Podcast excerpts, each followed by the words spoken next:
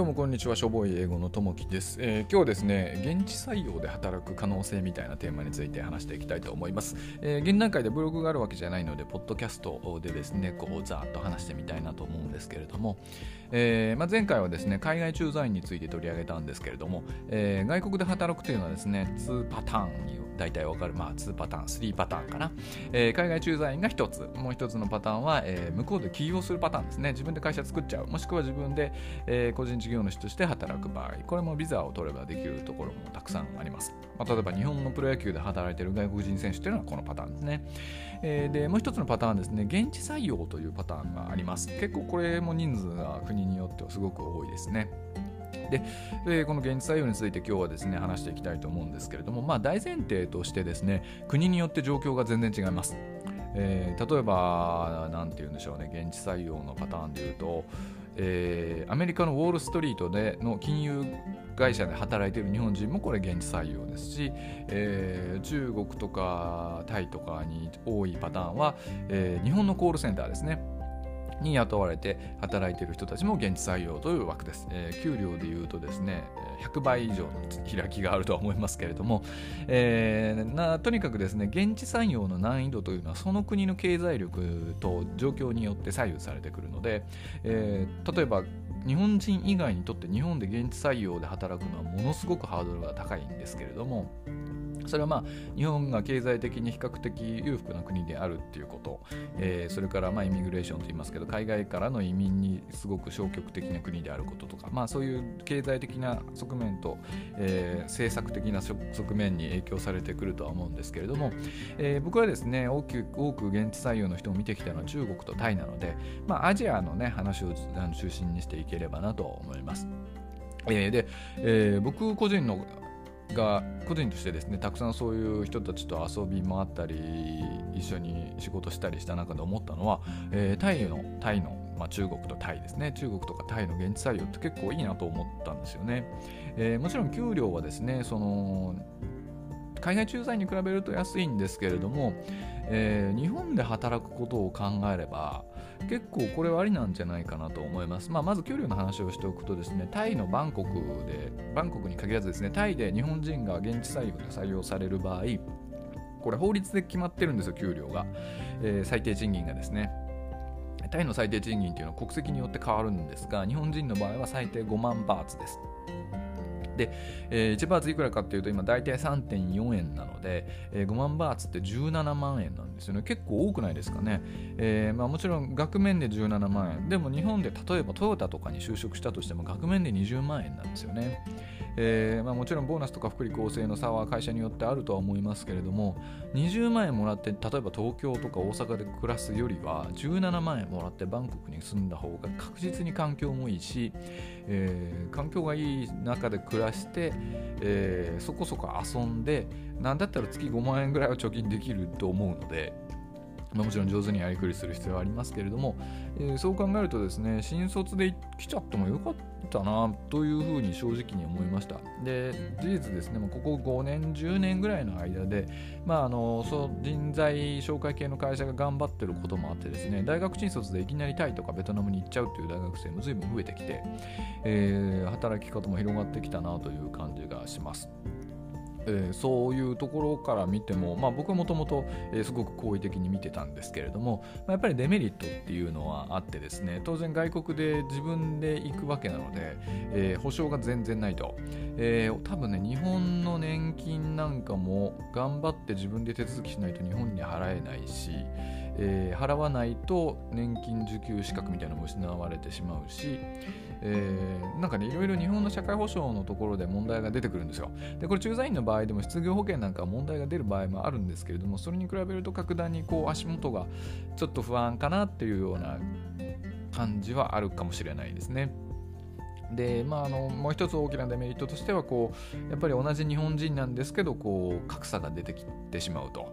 えーまあ、もちろん一番トップに君臨するのは現地で起業して成功している起業家なわけですが、えー、その次にこう海外駐在員がいてでこう現地採用の人はちょっとなんかこうまあ、バカにされてるわけじゃないんだけどそう感じちゃってる人とかまあリアルにバカにしてるアホな駐在員もたくさんいるにはいるので、まあ、そういうのが気になってしまうという可能性はあるかなとは思いますが全体的に言うとですね例えば日本の東京で手取り10万円台で働くよりはバンコクとか、まあ、上海でもいいですけど、えー、その辺りで住んでですね、えー、いろんな仕事をしながらあの自動的に語学の勉強はしやすい環境になるので、えー、現地語と英語を勉強しながらですねえー、その仕事とか会社の仕事の仕方を理解して、えー、例えばまた別の会社に転職するとか、えー、現地採用って言ってもですね日本の会社にこだわる必要はないので、えー、タイにも中国にもアメリカの会社があります。でアメリカの会社は給料がいいです。で僕実はタイの駐在員をやってる最中にですねかあの会社に辞表をメールで送って、えー、辞めて帰国してきたなかなか珍しいパターンなんですけれども。なので当時あの現地採用の、えー、案件をタイでも調べたんですよ、えー、人材紹介会社も友達がいっぱいいましたのでえー、その人たちに聞いた中で出てきたのが日系企業だとまあ7万バーツみたいな。だから、まあ、当時はレートもうちょっと安かったというか円高だったんで円換算が低かったですけど今のレートでいくと7万だと、えー、いくらですか？223万円ぐらいですかね、えー、なんですが、えー、アメリカ系の製造業の現地採用枠で日本企業に営業をかける営業マンっていうですねあのポストがあったんです。それが確かね11万バーツだったと思うんですよね。なんで40万円弱ですかね。今のレートで言うと。40万円弱の給料と、えー、好き放題使っていい車が1台与えられますっていうような感じの案件がありました。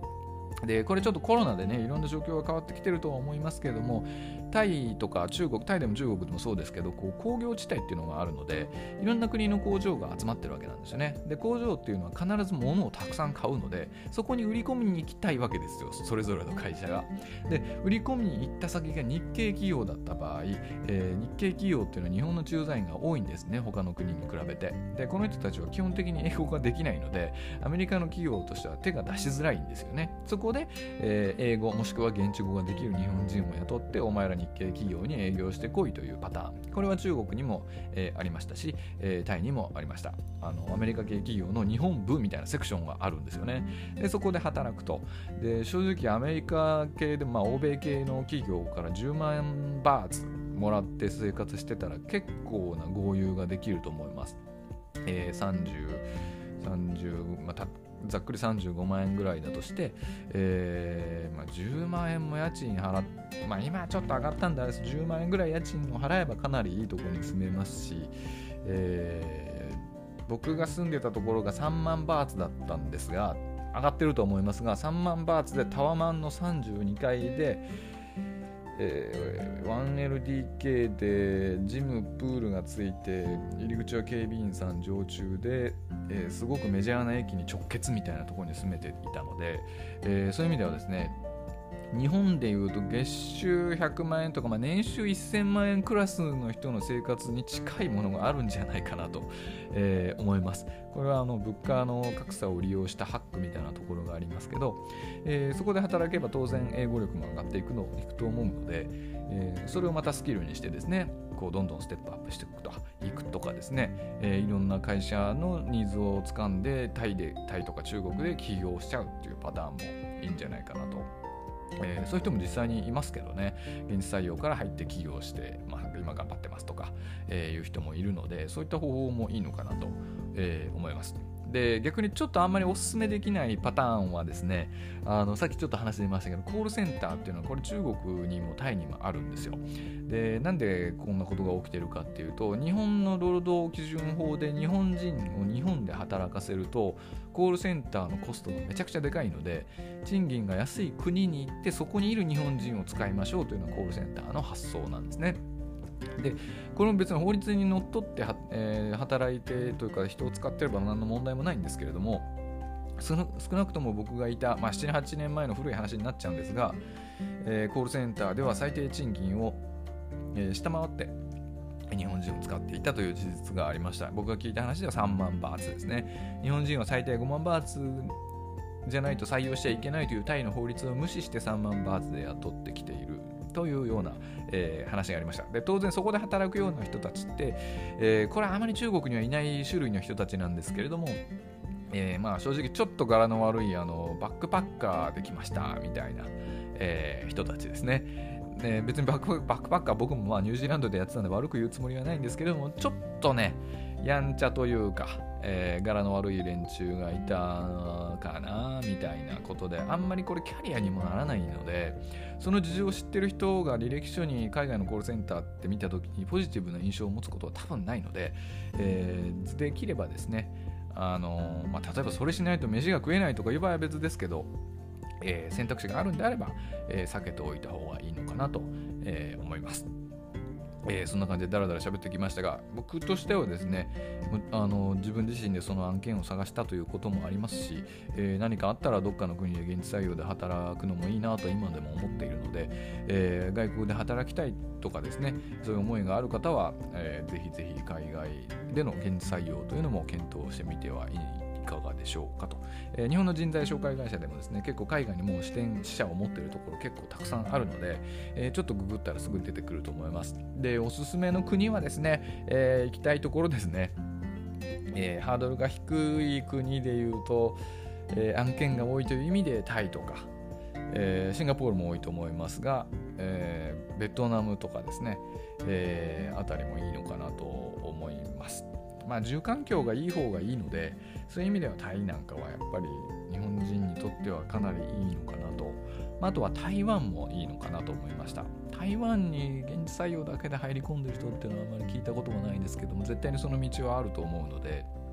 えー、探ってみるのはいいのかなと思います。でビザを持ってない状態で行くのでなかなかあの就職活動も大変だと思いますけど、まあ、コロナショックでですねあのリモートの面接なんかもみんな違和感なくやってると思いますので、えー、ぜひぜひ行きたいと思った人は、えー、検討して頑張ってみていただければと思います。でこのポッドキャストではですね、まあ、英語の勉強の仕方とか、えー、海外駐在とか海外に住むとか、まあ、僕はあとは外国人向けのホテルをやっているので、えー、外国この国ってこの国の人ってこんな感じだよねみたいな話をこうしていきたいと思いますので、えー、ぜひぜひ、えー、他のエピソードもぜひ聞いていただいて、えー、概要欄にはブログのリンクのリンクも貼っておきますので、えー、よかったら見ていただければと思います、えー、それではまたよろしくお願いします。ありがとうございました。